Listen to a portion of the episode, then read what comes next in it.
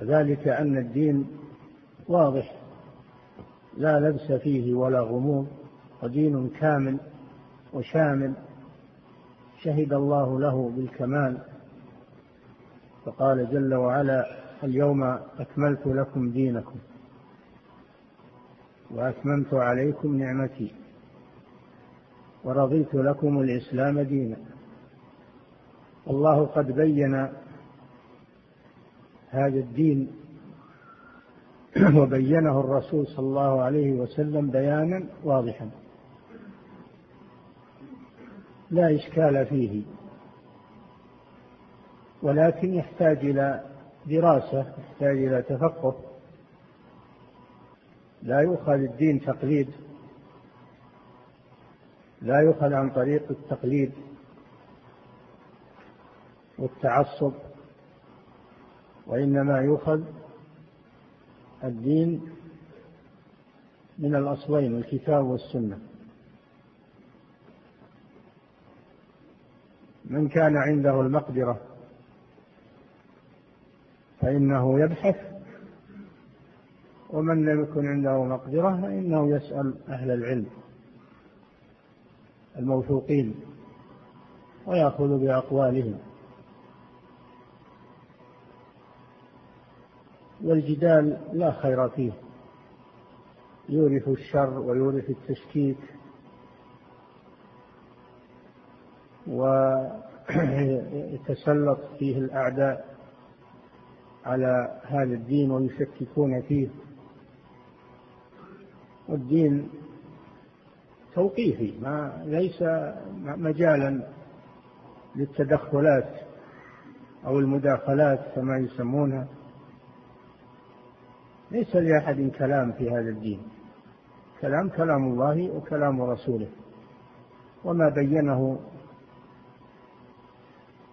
وما بينه العلماء والأئمة. فهذا أصل عظيم وهو ترك الجدال والمراء في هذا الدين. لا سيما مع الجهال وأنصاف المتعلمين و وأصحاب الأغراض السيئة الذين يشككون في هذا الدين. قد ظهرت هذه البادرة في هذا العصر أكثر من غيرها. وجد من المتعالمين من يجترون مسائل العقيدة ويناقشون فيها. حتى إن العوام انفتح لهم باب الشك والجدل. وصاروا يسألون عن كذا وكذا. يسألون عن القدر يسألون عن الإيمان عن العمل هل يدخل في الإيمان أو لا يدخل في الإيمان.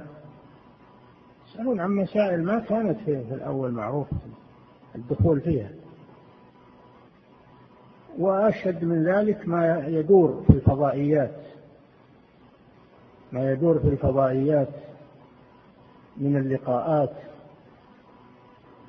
مع من ينتسبون إلى العلم وقد يكون فيهم من هم أهل خرافة وأهل عقيدة فاسدة ويريدون أن يروجوا عقيدتهم ويدخلوها على الناس لأن سنحت لهم الفرصة من خلال هذه الفضائيات. وصاروا يتكلمون على الأئمة وينتقدونهم كما هو معلوم من أفعالهم. وتجرأ أهل المذاهب الباطلة والفرق الضالة تجرأوا في الرد على أهل السنة وانتقاص مذهب أهل السنة أو جعله مذهب كالمذاهب. نعم. من ترك المراء في الدين والكلام في الإيمان مخلوق أو غير مخلوق. المراء في الدين. الجدال. والله جل وعلا يقول إن الذين يلحدون في آياتنا لا يخفون علينا. ما يجادل في آيات الله إلا الذين كفروا. يشككون فيها ويجادلون فيها ويطرحونها للبحث. لا على أنها وحي منزل بل على أنها فكرة. يطرحونها على أنها فكرة قابلة للنقاش. هكذا يقولون الآن. فيجب الحذر من هؤلاء. ومن ذلك الدخول في الإيمان. الإيمان عرفه السلف لأنه قول باللسان واعتقاد بالقلب وعمل بالجوارح يزيد بالطاعة وينقص بالمعصية وهذا التعريف مأخوذ من الأدلة كتاب الله ومن سنة رسول الله صلى الله عليه وسلم. ما هو باصطلاحي؟ ليس تعريفا اصطلاحيا وإنما هو تعريف شرعي. تعريف شرعي. مأخوذ من الكتاب والسنة. فحدث من يقول إن الأعمال لا تدخل في الإيمان وإن الإيمان هو التصديق بالقلب وبعضهم يقول التصديق بالقلب والنطق باللسان والعمل لا يدخل. كيف يكون إيمان بدون عمل؟ لا إيمان بدون عمل ولا عمل بدون إيمان. لابد من أن يجتمع الاثنان قول باللسان واعتقاد بالقلب وعمل بالجوارح لابد من هذه الأمور الثلاثة.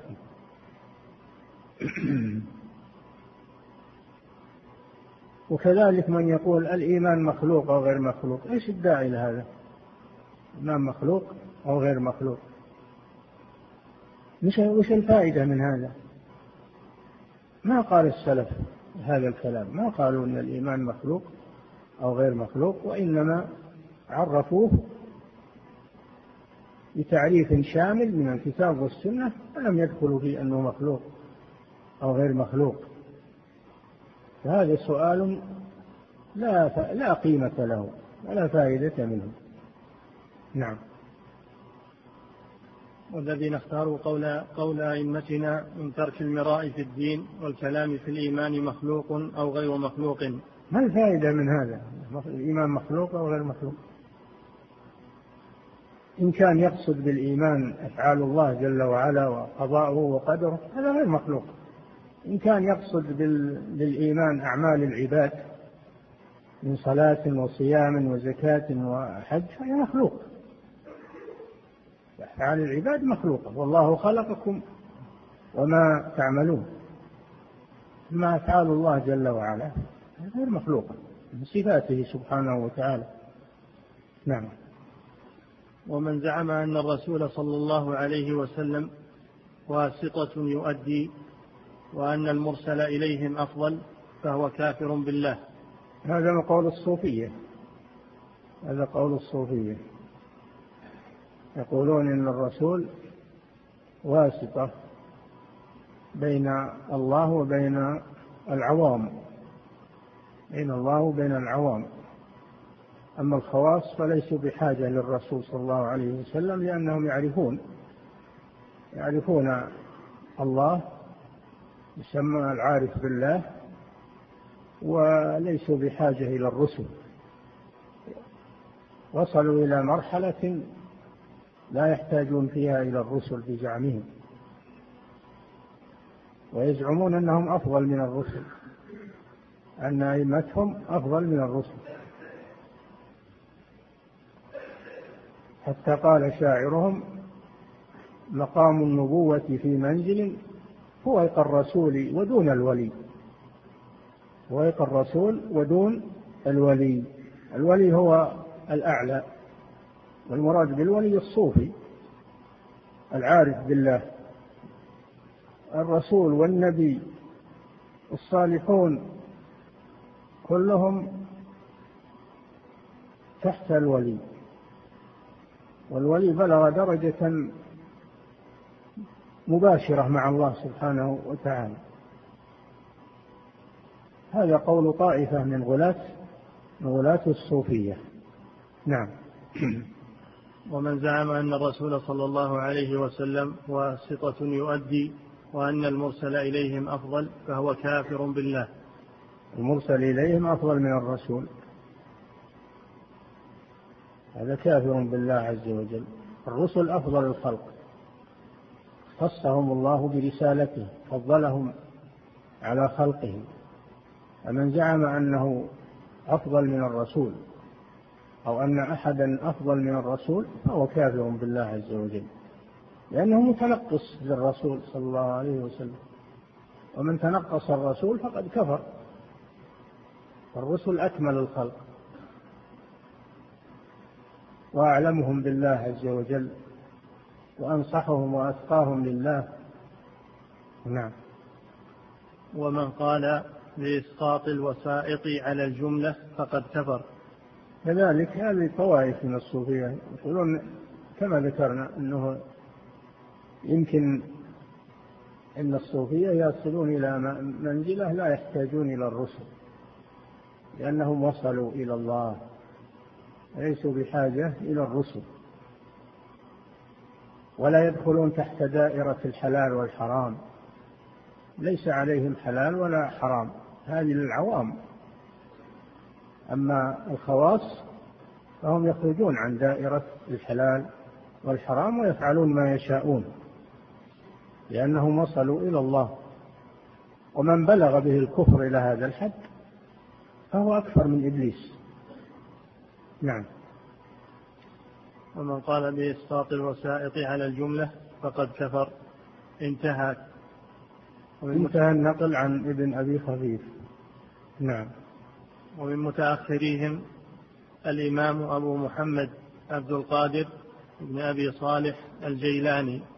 من متأخر الصوفية الإمام عبد القادر الجيلاني أو الكيلاني. هذا إمام جليل وهو من فقهاء الحنابلة ومن الزهاد والعباد ومن أئمة أهل السنة. ولكن الصوفية كذبوا عليه وانتحلوا عليه الطريقة اللي يسمونها القادرية وهو بريء منها كل البراءة. لكن ألصقوها به سموها الطريقة القادرية وهي مشهورة عند الصوفية وهي اختراع وكذب وعبد القادر بريء منها. نعم. قال في كتاب الغنية. غنية من كتب الفقه. كتاب من كتب الفقه. نعم. أما معرفة الصانع بالآيات والدلالات على وجه الاختصار فهو أن يعرف ويتيقن أن الله واحد أحد. نعم معرفة الصانع يعني الخالق. الصانع يعني الخالق. وليس من أسماء الله الصانع لكن يخبر يخبر عنه لأنه الصانع من باب الخبر. صنع الله الذي أتقن كل شيء. ولكن لا يسمى بهذا الاسم. فالله جل وعلا الذي عبر عنه بالصانع يعرف بالآيات الكونية والآيات القرآنية. يعرف سبحانه وتعالى بأسمائه وصفاته وبكلامه ووحيه. نعم. قال أما معرفة الصانع بالآيات والدلالات على وجه الاختصار فهو أن يعرف ويتيقن أن الله واحد أحد. أن الله واحد أحد. قل هو الله أحد الله الصمد. الله جل وعلا واحد وهو الواحد القهار. الواحد القهار. فمن أسمائه الأحد والواحد. ولأنه المنفرد. الواحد معناه المنفرد بالألوهية والربوبية والأسماء والصفات. منفرد بالتوحيد في أقسامه الثلاثة. فالله لا شريك له لا في ذاته ولا في أسمائه وصفاته ولا في أفعاله ولا في عبادته سبحانه وتعالى. فهو الواحد القهار وهو الإله الحق وكل معبود سواه فهو باطل.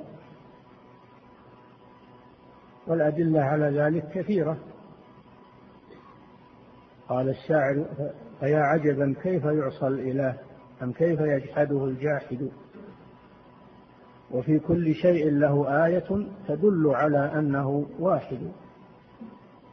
كل شيء فهو شاهد لله بالوحدانية.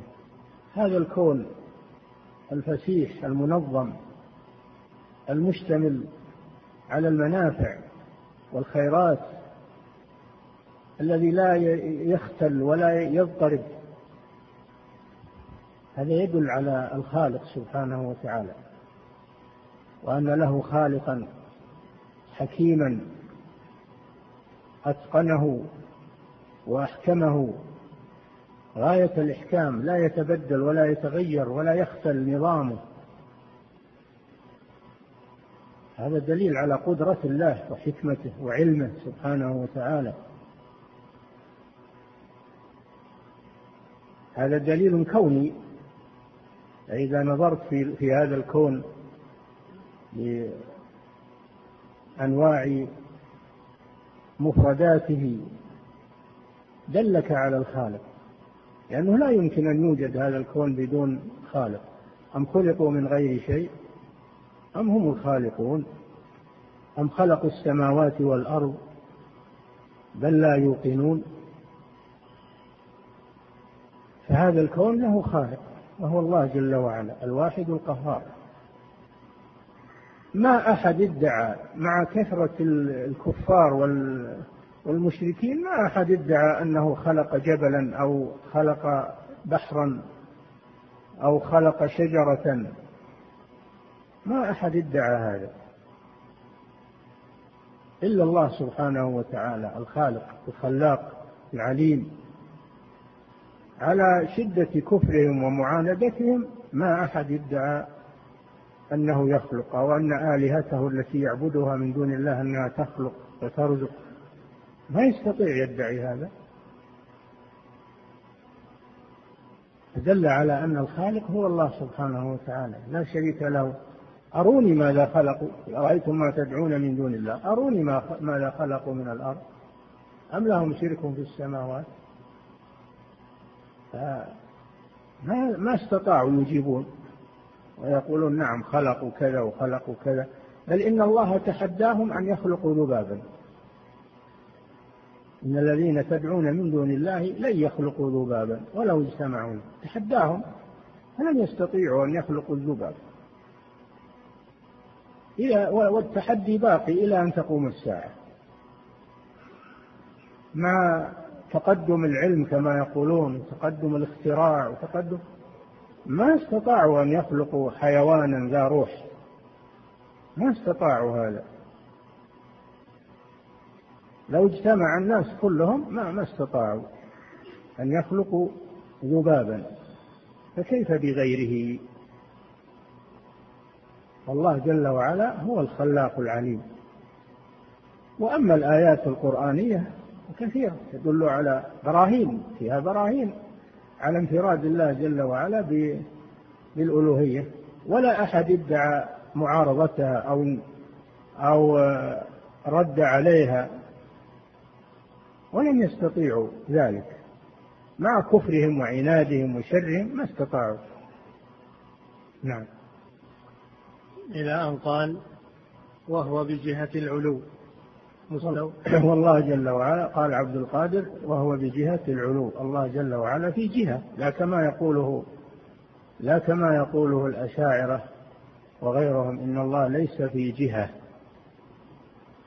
بل نقول إنه في جهة العلو. هو ليس في جهة مخلوقة وأما أنه في جهة العلو فهو جل وعلا هو الذي أخبر عن نفسه أنه في جهة العلو.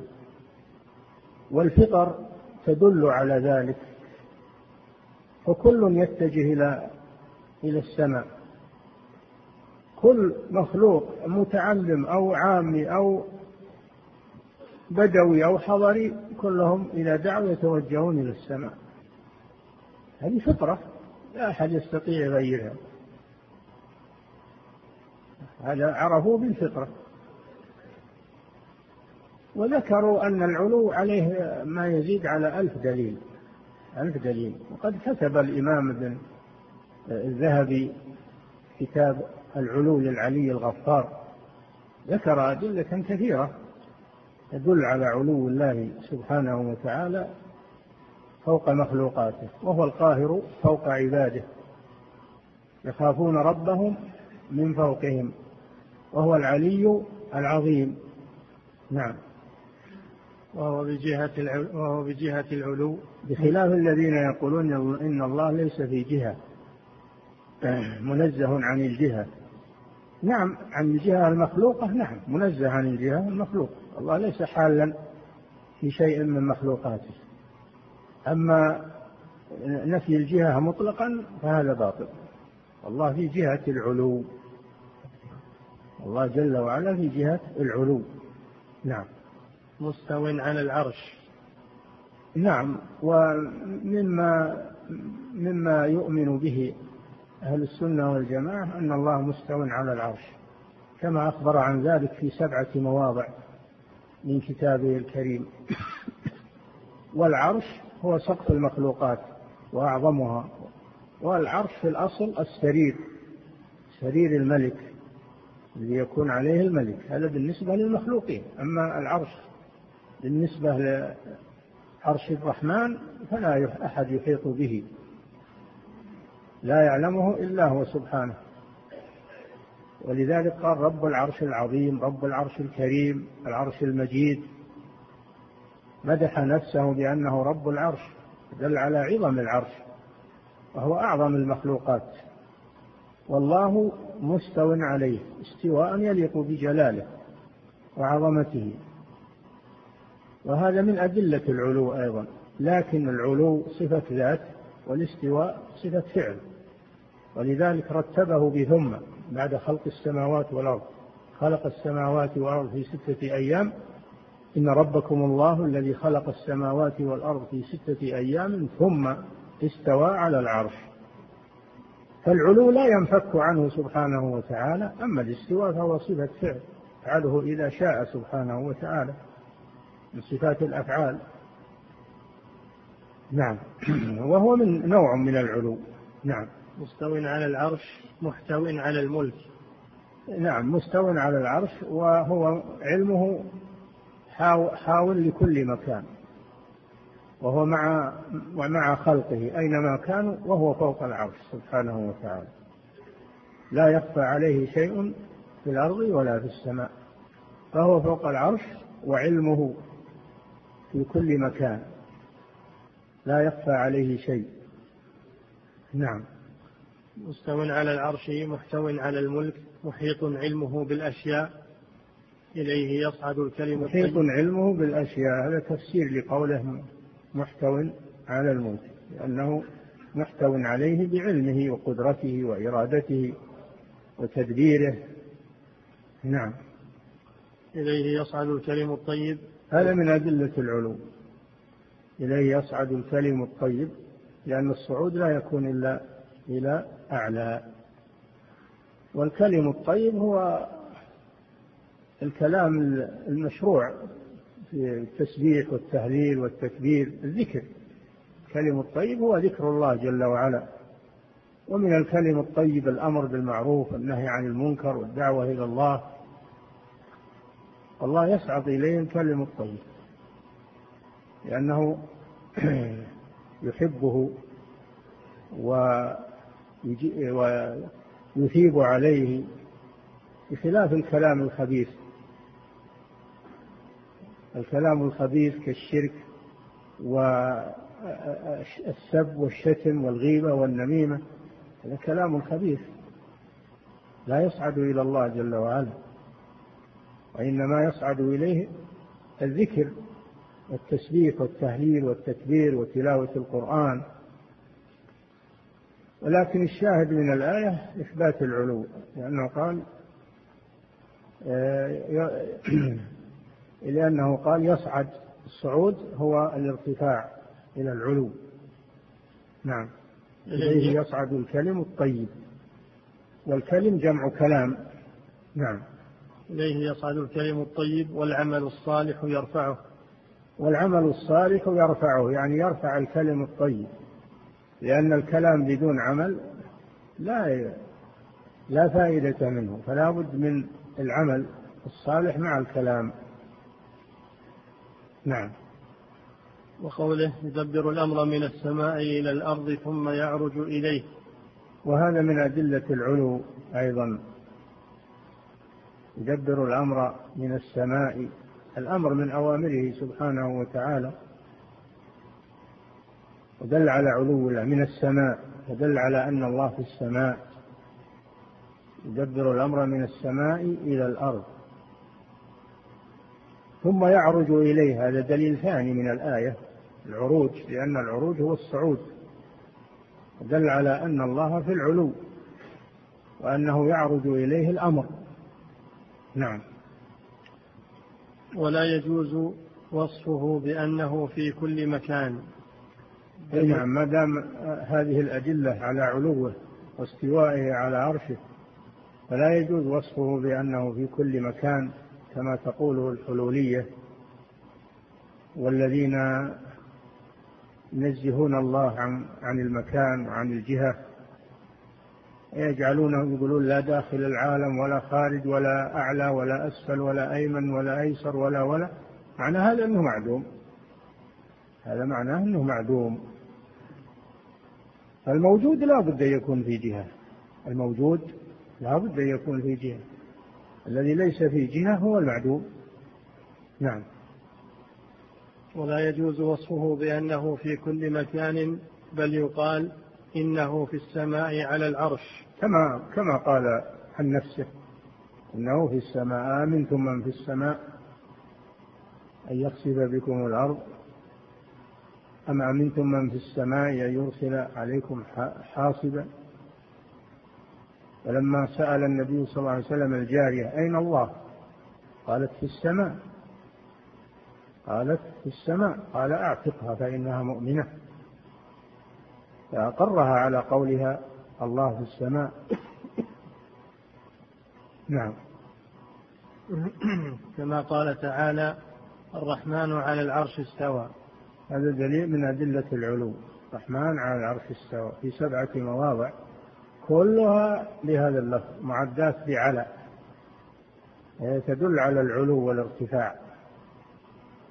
ليست بمعنى استولى كما يقوله أهل التأويل من الأشاعرة وغيرهم. استوى على العرش يقولون استولى على العرش. قد أبطل شيخ الإسلام ابن تيمية هذا التفسير من عشرين وجه في رسالة مطبوعة مع مجموع الفتاوى. نعم. بل يقال إنه في السماء على العرش كما قال سبحانه الرحمن على العرش استوى. في سبعة مواضع من كتابه. ولم يأتي مرة واحدة استولى على العرش بل كلها اضطردت بهذا اللفظ استوى على العرش. نعم. وذكر آيات وأحاديث. ذكر, ذكر عبد القادر آيات وأحاديث في التوحيد. نعم.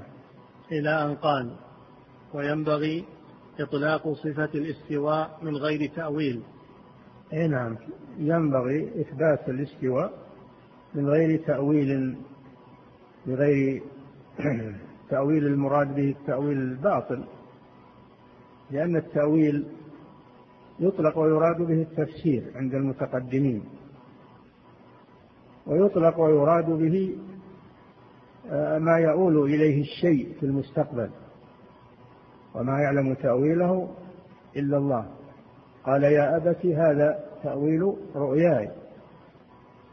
يوم يأتي تأويله يقول الذين نسوه من قبل. فالتأويل في القرآن يطلق على معنيين. يطلق على التفسير وبيان المعنى ويطلق على ما يؤول إليه الشيء في المستقبل. أما المعنى الثالث فهذا أحدثه علماء الكلام الذي هو التأويل بمعنى صرف اللفظ عن ظاهره صرف اللفظ عن مدلوله الظاهر إلى مدلول آخر يعينونه هم مثل اليد أولوها بالقدرة والوجه أولوه بالذات و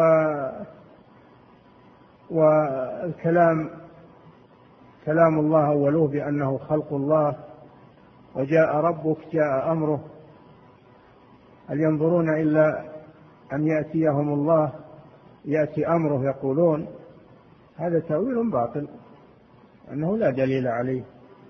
صرف لللفظ عن مدلوله إلى إلى مدلول باطل لم يرده الله. ولا أراده الرسول صلى الله عليه وسلم في الأحاديث. نعم. وينبغي إطلاق صفة الاستواء من غير تأويل من غير تأويل باطل. نعم. وأنه استواء الذات على العرش. إي نعم لا كما يقوله المؤولة الاستواء على العرش أي استولى عليه. لو كان كذلك ما صار في فرق بين العرش وغيره لأن الله مستول على كل شيء. إذا يقال استوى على الجبل استوى على الدار استوى. لأن كل شيء فهو ملكه, ملكه سبحانه وتعالى. وكونه خص العرش بالاستواء دليل على أن أن معنى الاستواء هو العلو والارتفاع. وليس معناه الاستيلاء على الشيء. ثم أيضا إذا فسر الاستيلاء الاستواء بالاستيلاء فهل لمن كان العرش قبل الله؟ إنما يقال استولى فلان على كذا إذا كان مسبوقا بمن آه، يملكه قبله.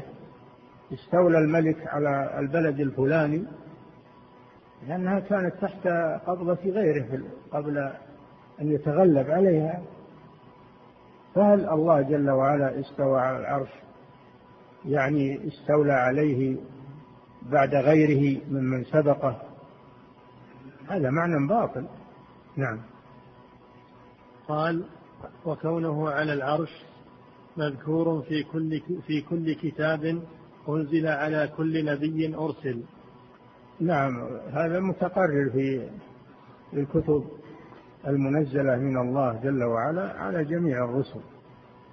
وفي القرآن على الخصوص. القرآن على الخصوص. نعم. وكونه على العرش مذكور في كل كتاب أنزل على كل نبي أرسل بلا كيف. بلا كيف. هذا يعني لا نعلم كيف استواءه سبحانه. كيفية مجهولة. لا يعلمها إلا الله كسائر صفاته. فمعنى الاستواء معلوم وأما كيفيته فهي مجهولة لنا. ولهذا لما سأل رجل الإمام مالك رحمه الله فقال الرحمن على العرش استوى. كيف استوى؟ ما قال ما معنى الاستواء قال كيف استوى؟ فأطرق الإمام مالك رحمه الله حياء من الله عز وجل من هذا السؤال القبيح ثم رفع رأسه فقال الاستواء معلوم والكيف مجهول والإيمان به واجب والسؤال عنه بدعة. السؤال عن الكيفية بدعة. ثم أمر به فأخرج من مجلسه. هذه كلمة لجميع الصفات. أن معناها معلوم من حيث اللغة التي نزل بها وأما كيفيته فهي مجهولة. الله لم يبين لنا كيف استوى ولا كيف ينزل إلى سماء الدنيا. هذا لم يبينه الله لنا ولا نحيط به. وليس هذا من مصلحتنا أننا نعرف الكيفية. مصلحتنا أننا نعرف الصفة حتى نعبد الله بها ونسأله نسأله بها نتقرب إليه بمعناها. أما الكيفية فليس لنا مصلحة في معرفتها. ولأن عقولنا لا تتحمل. عقولنا ما تتحمل هذا الشيء ولا تحيط به. قال الله جل وعلا يعلم ما بين أيديهم وما خلفهم ولا يحيطون به علما. لا يحيطون بالله جل وعلا علما. نعم. وذكر كلاما طويلا لا يحتمله هذا الموضع. ذكر الإمام عبد القادر كلاما طويلا في العقيدة. لا يتسع لا تتسع لا يتسع هذا الجواب لذكره. لأنكم كما كما تعلمون هذا ما هو مصنف هذه فتوى. هذه فتوى إجابة عن سؤال. ما تحمل البسط؟ نعم. وذكر في سائر الصفات نحو هذا. أي نعم ذكر في سائر الصفات أي بقية الصفات نحو ما ذكره في الاستواء. أنه معلوم المعنى مجهول الكيفية. لجميع الأسماء والصفات. نعم. ولو ذكرت ما قال العلماء في ذلك لطال الكتاب جدا. يقول شيخ الإسلام لو ذكرت كل ما قاله العلماء في ذلك في أسماء الله وصفاته لطال الكتاب جدا ولبلغ مجلدات. نعم. وقال أبو عمر ابن عبد البر. أبو عمر بن عبد البر النمري إمام أهل المغرب الأندلسي. الحافظ المشهور الملقب بحافظ المغرب إمام جليل له المؤلفات العظيمة في الفقه وفي الحديث. من أعظمها الموطأ شرح من أعظمها التمهيد.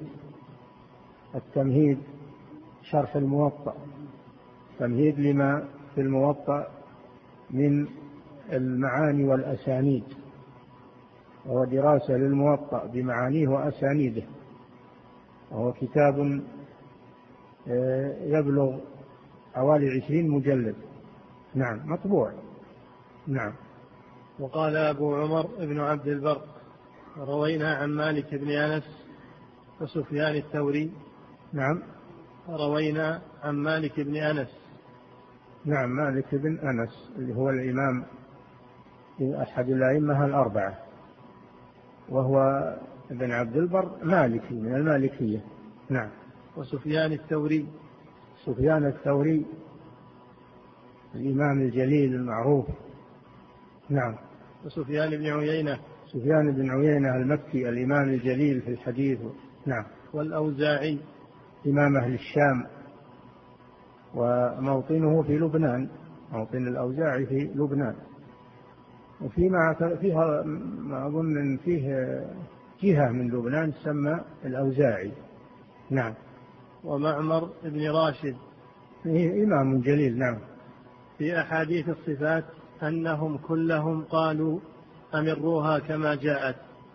هذا يقول ابن عبد البر. روى عن هؤلاء الأئمة أنهم يقولون أمروها كما جاءت يعني من غير تحريف من غير تأويل.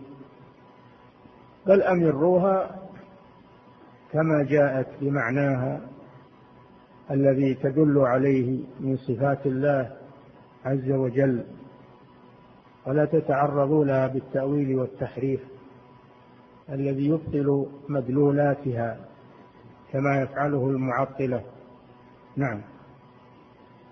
قال أبو عمر ما جاء عن النبي صلى قال أبو عمر يعني ابن ابن عبد البر هذه كنيته. نعم. ما جاء عن النبي صلى الله عليه وسلم من نقل الثقات أو جاء عن الصحابة رضي الله عنهم فهو علم يدان به. ما جاء عن الرسول صلى الله عليه وسلم من نقل الثقات يعني ما صح عن الرسول صلى الله عليه وسلم. سواء كان متواترا أو آحادا. في التوحيد وفي غيره فإنه يدان لله به. يعني يتعبد لله به ويثبت لأنه حق.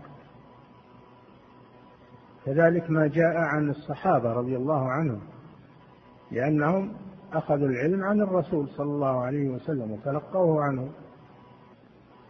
فهم يقولون ما قاله لهم رسول الله صلى الله عليه وسلم وهم الواسطة بيننا وبين رسول الله صلى الله عليه وسلم. نقلوا لنا هذا الدين.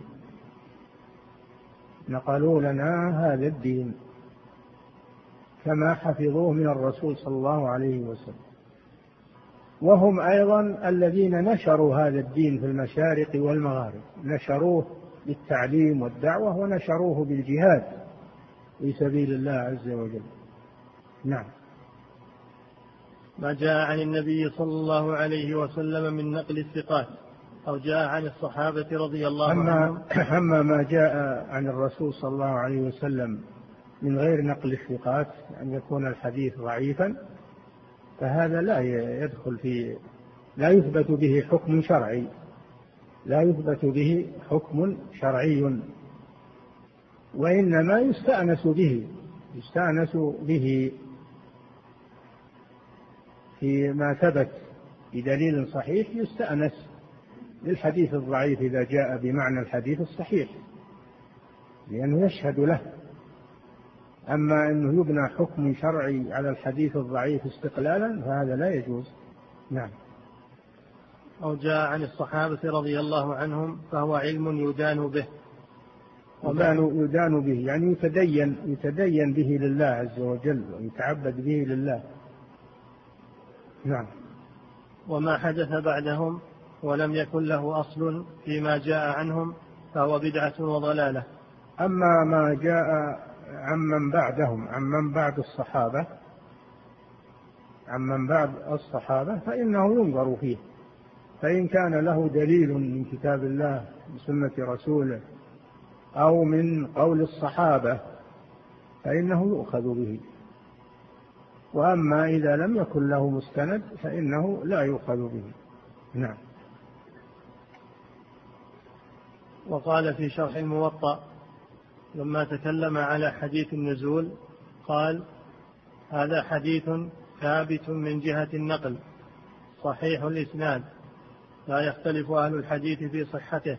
وقال في شرح الموطأ اللي هو التمهيد لما جاء على حديث الاستواء نعم قال لما تكلم على حديث النزول نزول نزول الرب سبحانه وتعالى إلى سماء الدنيا كل ليلة حين يبقى ثلث الليل الآخر.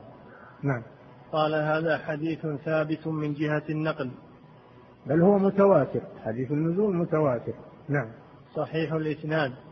نعم. لا يختلف أهل الحديث في صحته. أجمعوا على صحة حديث نزول الرب إلى سماء الدنيا.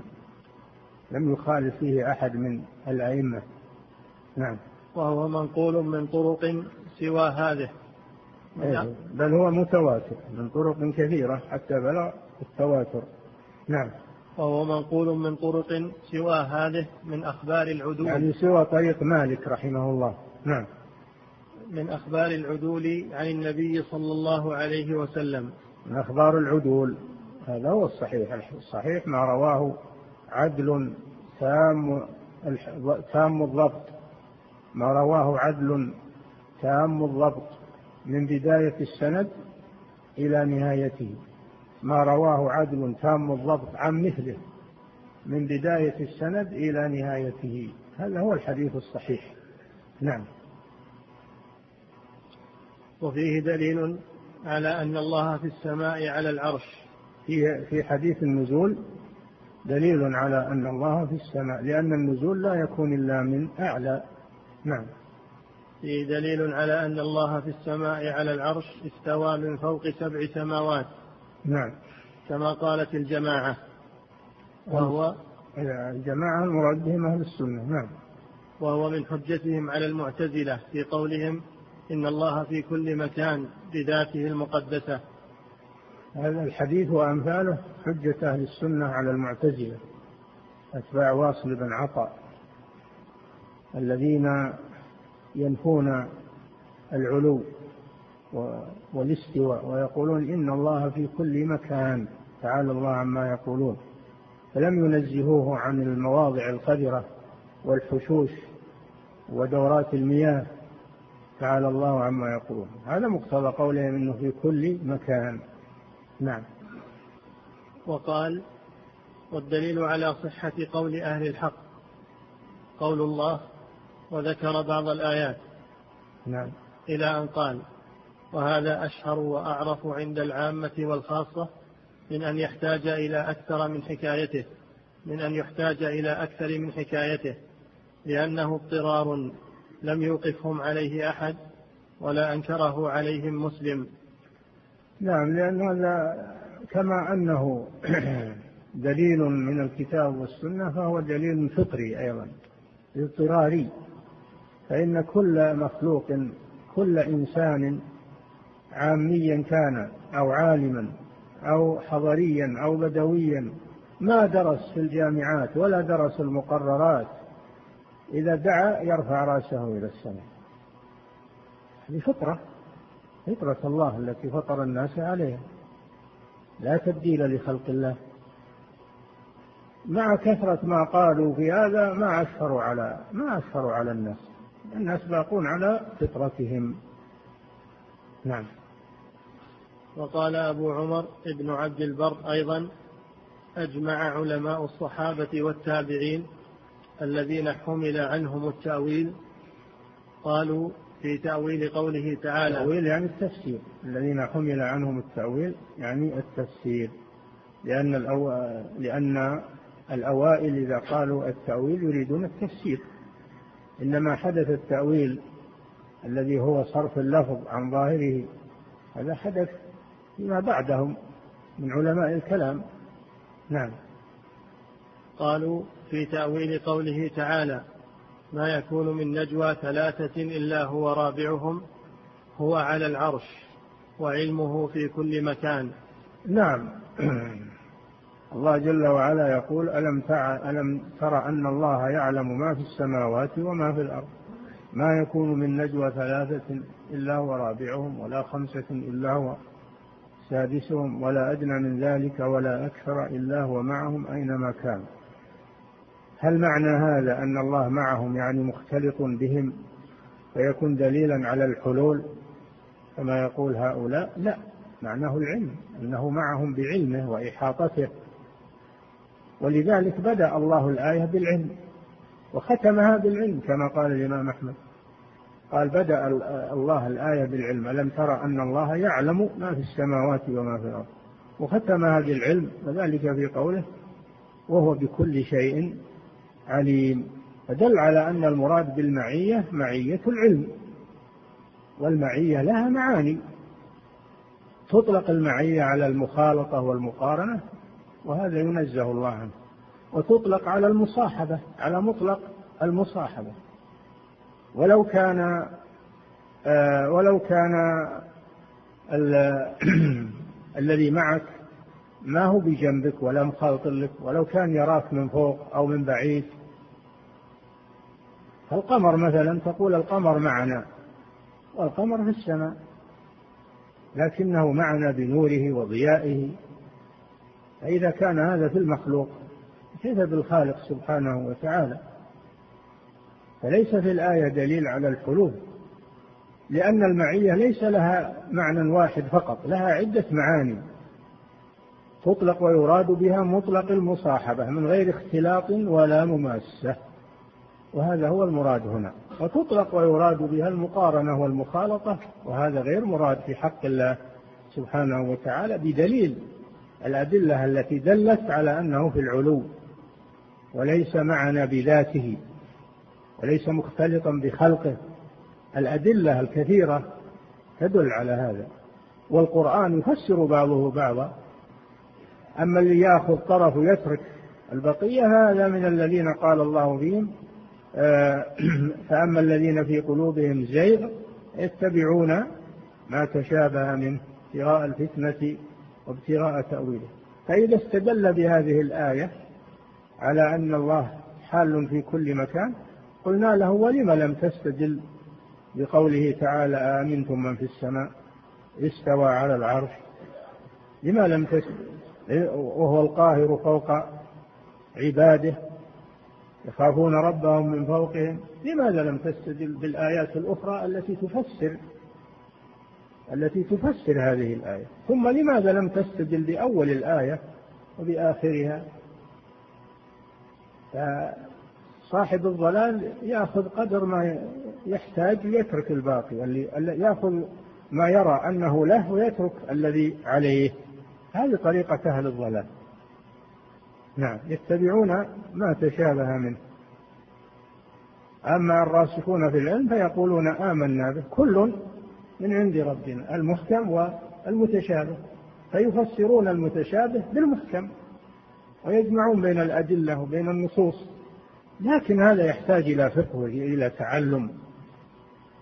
ما يكفي فيه التعالم والمطالعة وإلى آخره. لا بد من التعلم وتلقي العلم عن أهله حتى يترسخ ويثبت في ذهن طالب العلم. نعم. أما اللي يقرأ يمكن يقرأ للمعتزلة ويدخل فكره والله هذا كلام زين وهم ينزهون الله. والله جل وعلا نزه نفسه وهذول ينزهون الله. يظن أن هذا أنه حق. لأنه جاهل ما يدري. لكن إذا كان عنده أصول قواعد تلقاها عن العلماء الثقات فإنه يعرف القول الباطل من القول الحق. ويعرف كيف يجمع بين النصوص وكيف يفسر بعضها ببعض.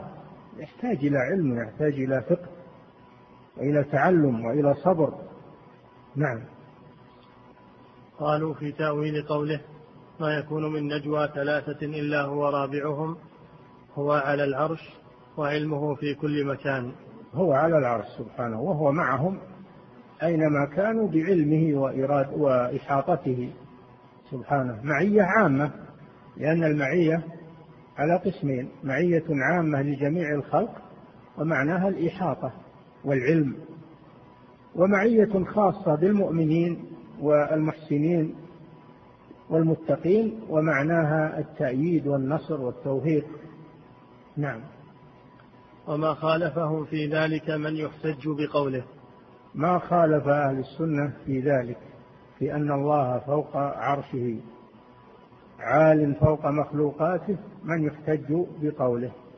والحمد لله. إنما خالفهم الجهمية والمعتزلة ومن سار في ركابهم.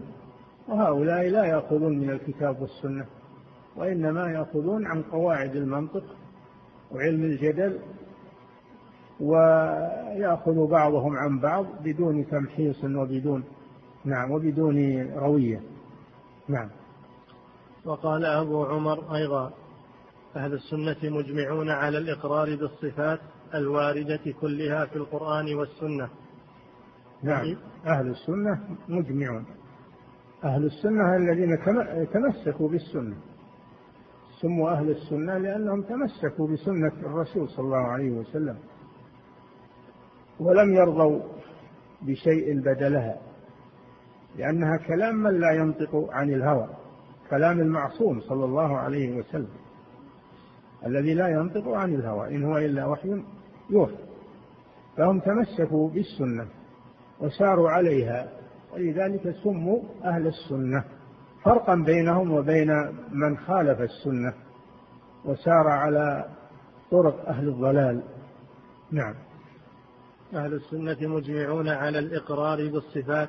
الواردة كلها والإجماع حجة الإجماع حجة قاطعة. فأصول الأدلة الكتاب والسنة والإجماع.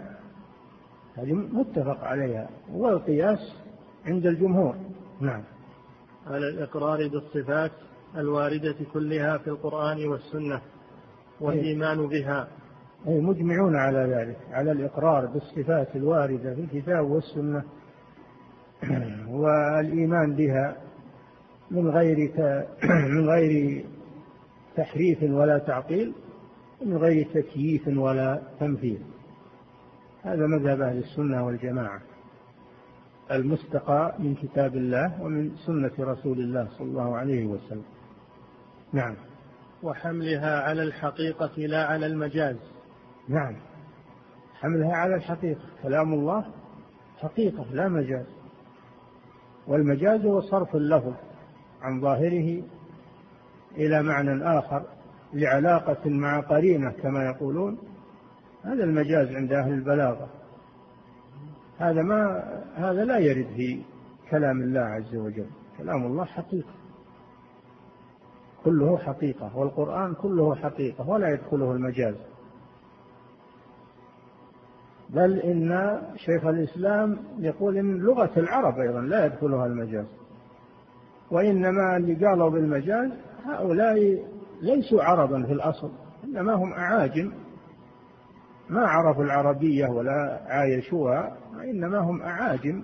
فتجد كل أو تقريبا أكثر علماء البلاغة تجد أصولهم غير عربية. تجد أصولهم غير عربية. إذا تتبعت هذا. نعم. وحملها مثلا الرحمن على العرش استوى. عند أهل السنة حقيقة استوى يعني ارتفع وعلى وصعد عليه سبحانه وتعالى. عند علماء المجاز يقولون استولى. هذا مجاز. هذا مجاز. ما هو على ظاهره. هو مؤول. ما هو على المعنى الظاهر. بل له معنى آخر. نعم. وحملها على الحقيقة لا على المجاز. اليد يقولون أهل السنة يقولون يد حقيقية تليق بالله جل وعلا. أهل الباطل يقولون يد يراد بها القدرة أولها بالقدرة. وهذه القدرة تسمى يد؟ لما خلقت بيدي يعني بقدرتي. الله ما له إلا قدرتان الله له قدرتان ولا قدرة واحدة؟ الله له قدرة واحدة. قالوا المراد باليد النعمة أيضا. الله جل وعلا يقول لما خلقت بيدي. الله ليس له إلا نعمتان فقط. هذا كلام باطل نعم. وحملها على الحقيقة لا على المجاز إلا أنهم لا يكيفون شيئا من ذلك. نعم. كيفية مجهولة. ولا أحد يدعي أنه يعرف كيفية أسماء الله وصفاته. لأن هذا لا يحيط به إلا الله جل وعلا ولا يحيطون به علما. فالمعنى معلوم والكيف مجهول. نعم. إلا أنهم لا يكيفون شيئا من ذلك ولا يحدون فيه صفة محصورة. بخلاف الممثلة الممثلة يكيفون. الممثلة على النقيض من المعطلة يكيفون ويمثلون. نعم. لا يكيفون شيئا من ذلك ولا يحدون فيه صفة محصورة. وأما نعم. وأما أهل البدع الجهمية والمعتزلة والمعتزلة كلها والخوارج. الجهمية أتباع الجهم بن صفوان الذي ينفي الأسماء والصفات. والمعتزلة أتباع واصل بن عطاء الغزال أتباع معبد الجهني أتباع معبد, معبد الجهني هو أول من قال بالاعتزال فهؤلاء يثبتون الأسماء وينفون الصفات. يثبتون الأسماء وينفون الصفات. يقولون هي أسماء مجردة ليس لها معاني ولا تدل على صفات. الأشاعرة أثبتوا الأسماء وبعض الصفات. سبع أو أربع عشرة يقولون العقل دل عليها وينفون ما عداها. فهذه فهذه طوائف المعطلة. هذه طوائف المعطلة. نعم. وأما أهل البدع الجهمية والمعتزلة كلها والخوارج. الخوارج الذين عرفتم مذهبهم وتكرر عليكم وهم الذين يكفرون المسلمين بالكبائر التي دون الشرك. يكفرون المسلمين بالكبائر التي دون الشرك ويخرجون على ولي الأمر ويستحلون دماء المسلمين. هؤلاء هم الخوارج. نعم. وهؤلاء ليس عندهم علم. نعم عندهم قراءة للقرآن ويحفظون القرآن حفظا دقيقا ويتهجدون به ويصلون الليل ويصومون النهار لكن ليس عندهم فقه. ليس عندهم فقه. وهذه المصيبة أن الإنسان يجتهد وهو ما عنده فقه يضيع. لابد من الفقه في دين الله. أن يكون العبادة على فقه وعلى بصيرة. وإلا فإنه يضل النصارى ضلوا. سماهم الله ضالين. لأنهم يعبدون الله بالرهبانية وبالصوامع والديارات وينقطعون عن الدنيا لكنهم في جهنم. لأنهم يعبدون الله على جهل على غير طريق الأنبياء عليهم الصلاة والسلام. الخوارج مثلهم عندهم اجتهاد في العبادة وعندهم خوف شدة الخوف من الله لكن ليس عندهم فقه. لذلك وقعوا فيما وقعوا فيه. نعم. وأما أهل البدع الجهمية والمعتزلة كلها والخوارج فكلهم ينكرها. ولا يحمل شيئا منها على الحقيقة. لجهلهم لجهلهم. نعم. ويزعم أن من أقر بها مشبه. نعم. يقولون من أثبت الأسماء والصفات فهو مشبه. ولذلك ينفونها من باب التنزيه لله بزعمهم. نعم. تنزيه واجب. الله منزه سبحانه وتعالى عما لا يليق به. لكن ليس معنى التنزيه أنه تنفى أسماؤه وصفاته. فهم غالوا في التنزيه. المثبتة غالوا في الإثبات حتى شبهوا الله بخلقه. وكلا الطائفتين منحرف. والوسط هم أهل السنة والجماعة الذين قالوا بإثبات الأسماء والصفات من غير تعطيل من غير تحريف ولا تعطيل ومن غير تكييف ولا تمثيل. ردا على الطائفتين. نعم. ويزعم أن من أقر بها مشبه وهم عند من أقر بها نافون للمعبود. والحق وهم أي المعتزلة الجهمية والمعتزلة والخوارج عند من أقر بالأسماء والصفات وهم أهل السنة والجماعة عندهم أن هؤلاء الجهمية وأتباعهم أنهم يعبدون عدما لأن الذي ليس له صفات فهو معدوم. الذي ليس له صفات هذا معدوم. نعم إيش يقول؟ وهم عند ويزعم أن من أقر بها مشبه وهم عند من أقر بها نافون للمعبود. نافون للمعبود لأن الذي ليس له الأسماء ولا صفات هذا منفي ليس بموجود. ما في الوجود شيء ليس له صفات أبدا. قلت أو كثرت. نعم. والحق فيما قاله القائلون بما نطق به كتاب الله وسنة رسوله صلى الله عليه وسلم وهم أئمة الجماعة. نعم لأنهم على الحق. أئمة يعني قدوة الجماعة جماعة أهل السنة هؤلاء أئمتهم لأنهم قالوا بما نطق به الكتاب وما نطقت به سنة الرسول صلى الله عليه وسلم. بخلاف هؤلاء الذين اتبعوا أهواءهم وحكموا عقولهم وقلدوا من لا يصلح واقتدوا بمن لا يصلح للقدوة من أئمة الضلال فهذا مآلهم. نعم. وفي عصره الحافظ أبو بكر البيهقي. يكفي نقف عند هذا. نعم.